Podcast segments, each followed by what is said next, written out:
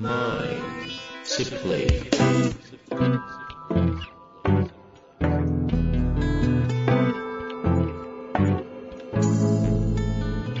んにちは、遠藤和樹です。秋山城賢治の経営者のマインドサプリ。秋山先生、よろしくお願いいたします。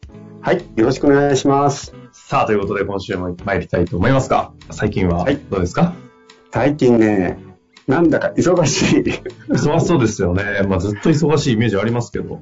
あの、結構こう、セッションがわーっと立て続けで入ってるのと、はいはい。あとはセミナーだったり、あとはこう、新しい企画とかですね。うんうんうん。うん。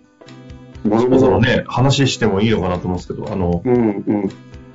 出版の話、出版もね、話もね、はいそろそろもう行っていいかなっていうフェーズですよね。はい。なのでね、い、や、結構、タイトなスケジュールを送ってるなっていうのが、ここ最近。ああ、なんですね。じゃあもう忙しくて、あれですか、余計な話ない感じですか？なくはないですけども、まあ、今回はもう質問いきましょう。行きましょう。あはいなるほど。なんか隠し事があるのかな。いやいやいやいや。はい。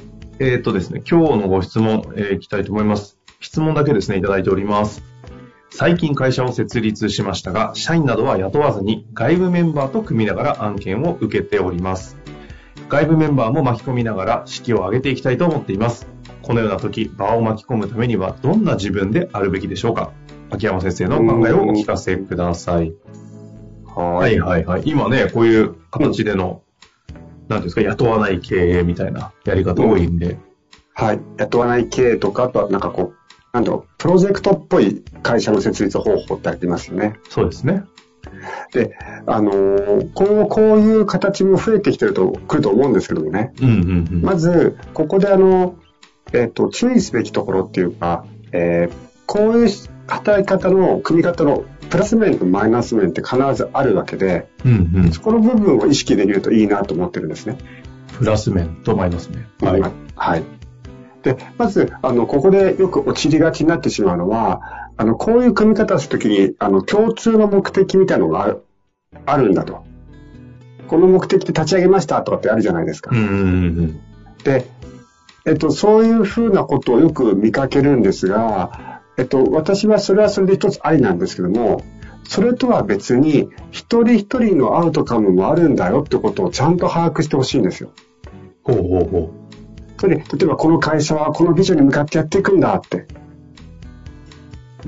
だけども、そ、そそれとは別に、えっと、その人なりのなんか、目標となのか、野望なのか、得たいものなのかっていうのもあると。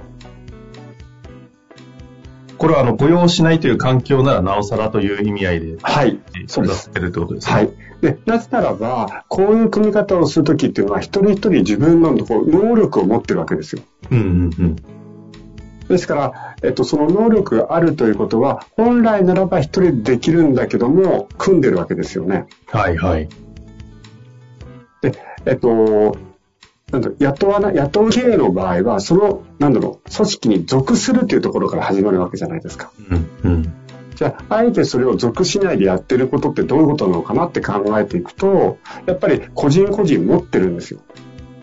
で、そこをですね、えっと、まあ、共通の目的、まあ、ビジョンを掲げてるからっていうことで、こう、大雑把にっていうか、ざっくりまとめちゃうと、えっと、逆にこう、脆い部分が出てきちゃうんですね。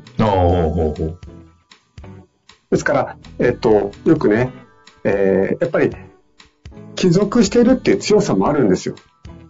うんうん。会社えっと、に属している。会社に、その方にとってってことですか？会社にとってってことですか？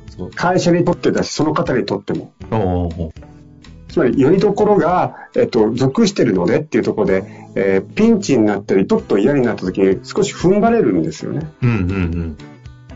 なので、こういう組み方をするときっていうのは私もよく見てるんですけども、えっとね、目標に向かって業績がいいときは、この雇わない経営の方っていうのはすごい素晴らしい力を発揮しますね。はいはい。自分たちの特殊能力っていうか専門領域のことをバンバンバンバンこう出せる発揮発揮していけばいいと。はい。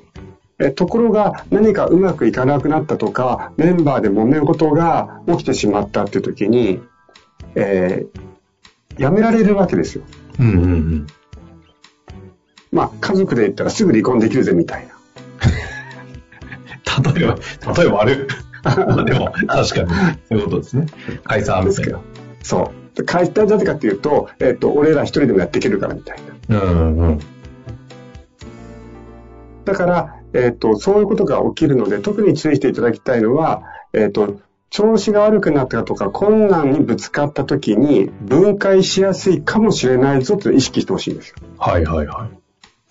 それを、えっと、その時に、でも俺たちは、えっと、調子悪くなったけど、共通の目的があるじゃないか、そこに向かってみんなで一生懸命やっていこうねの、この一点張りだとぎ実は突破できないんですね。うんうんうん。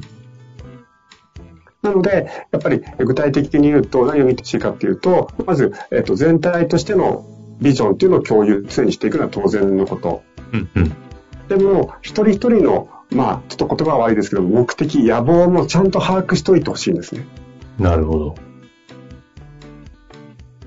あの、あえて秋山先生的に言うんであれば、それぞれの皆さんの参画してくれる外部メンバーのアウトカムをしっかりと把握しておいてくださいという。捉え方でいいんですかね。はい。で、それを持ってきてるんだよっていうことを受け止めてほしいんですよ。うんうんうん。で、意外にこのビジョンとか目的でみんなおーっとなってるから、俺たちはこのために集まったんだっていうふうに、その、そう思いがちなんです。運命共同体的な集まりに見えがちだけど、うん実態はちゃうと。実態は割とこう能力で繋がってるところもあるんだよということを認めていかないといけない。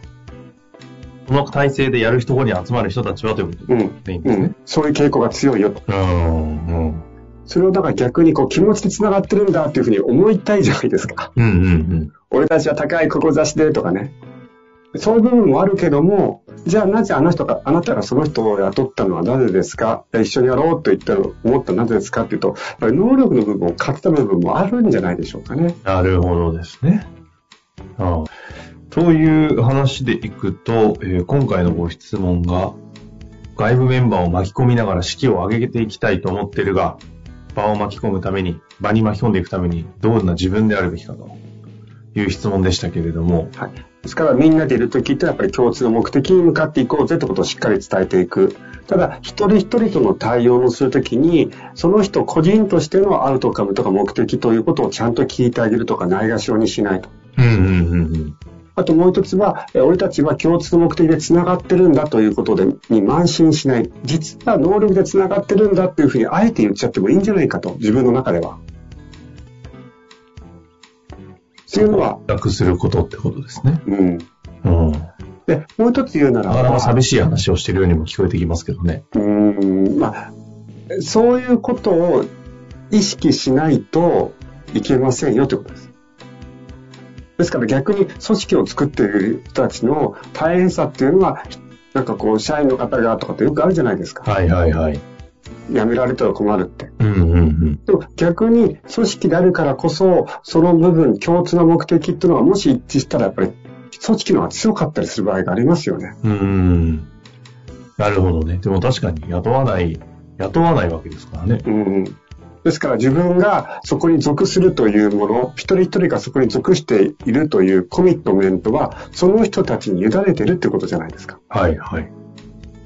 だから、ドライな言い方はできますけども、逆にあえてドライな部分を持ち合わせて俺たちは集まってるんだということをうんうん受け止めるというか、受け入れる。その上で共通な目的に向かっていくんだぜっていうふうになん言った方が、思ってた方がリアルな気がするんですよね。まあ、ある種、秋山先生がおっしゃってるのは、そういうところに参画している人たちの考え方とかマインドっていうのは、をそのまま受け入れると、そういうスタンスで来てるはずだよっていうのも、今、言ってくれてるわけですかね。はい。はい。で、欲を言えば、そのメンバーの中に一人ね、能力じゃなくて本当に、あの、私が掲げたビジョンを最後までやりきろうという、能力は低いんだけど、そこにコミットしてるっていう人が一人いたいですね、どうしても。うん。あ、それは何？あの、外部だろうが、なんかその、こ契約、雇用契約としての話は横に置いといてってことですか？まあ、チームにそういう人間が欲しいというそうそう。うん。で、周りの人は能力で生きてるとするじゃないですか。一人だけ、こいつ能力ないのにすげえやる気あるな、みたいな。本当にアホみたいにそのビジョンにコミットしてるな、みたいな人を、がいると、あ、俺たちって何のために集まってたんだっけみたいなところ、能力主義はないよね。いや、能力主義なんですよ。だけども、そうじゃなかったんだっていう、こう、戒めてくれるような存在の人が置けたらいいですね。うーん。なるほどですね。まあでも逆にそういう人がもしいたら、その人の、その人は、あの、雇ってるかもしれないですよ、ああ、そうかもしれませんね。ですから、私もどっちかっていうと、能力主義な部分っていうのは強く生きてた人間なので、うんうんうん。あの、こういう話聞くと、いや、俺も入りたいと思っちゃう口なんですよ、本来。へえ。ということはどういう、ということはどういうことかというと、自分が認められたいとか、能力を発揮する場所を求めてるだけかもしれないなっていう危機感は常に持たないといけないっなるほど。ていう気がしますね。ああ、能力強い、高いからこそのそうそうそうそ考え方なんですね。ああ、能力高いって大変ですね。う。いやー、本当そうですね。肉見えてますけど、いやある種の。うん。そう、本当そうですよ。だ能力が高い大変ですねって、本当にその自分が高いと思ってる能力が高くなかったりするわけじゃないですか、実際は。でもそうですよね。能力高い方にとっては、じゃあ変な話、俺のこと雇用するって、うん。な何千万、何億用意するの？みたいな、一人でね、そういう金額を稼いでる人にとっては、その話になっちゃうんで、結局、所属できないっていうこの葛藤は確かに現実問題としてね。ねですから、あの、その雇わない系っていうのがいいとか悪いわけではなくて、雇わない系の、まあ、要するに、えっと、その話、話が面白いから乗るよっていうことは、話が面白くなかったら去るかもしれないっていうのは含まれてしまうということを自覚しながらやらないといけない。なるほど、なるほど。そうですね。ですから、そこのも逆にそこを受け入れながらやっていったら、この方は強くなるんじゃないかなと思いますね。なるほど。だからミッションだったりビジョンとか、はいその目的っていうところで繋がっているというよりも、そこに対するそれぞれがなんか面白さとか、それこそ儲かるとか、いろんな、うん。それぞれの持ってる価値観で、集まるという実実まってるのそれをそうそう。受け入れまし受けて、だけども俺はこのためにやるんだというふうなところってすごい気概が必要じゃないですか。うん、うん、そうですね。そういう気持ちを持ってぜひ頑張ってもらいたいなと思います。なるほど。このあたりは非常に今悩んでいる方多い話だと思いますので、ぜひ活かしていただけたらなと思っております。ということで、秋山先生、ありがとうございました。はい、ありがとうございました。本日の番組はいかがでしたか？番組では秋山城賢治への質問を受け付けております。ウェブ検索で秋山城と入力し、検索結果に出てくるオフィシャルウェブサイトにアクセス。その中のポッドキャストのバナーから質問フォームにご入力ください。また、オフィシャルウェブサイトでは無料メルマガも配信中です。ぜひ遊びに来てくださいね。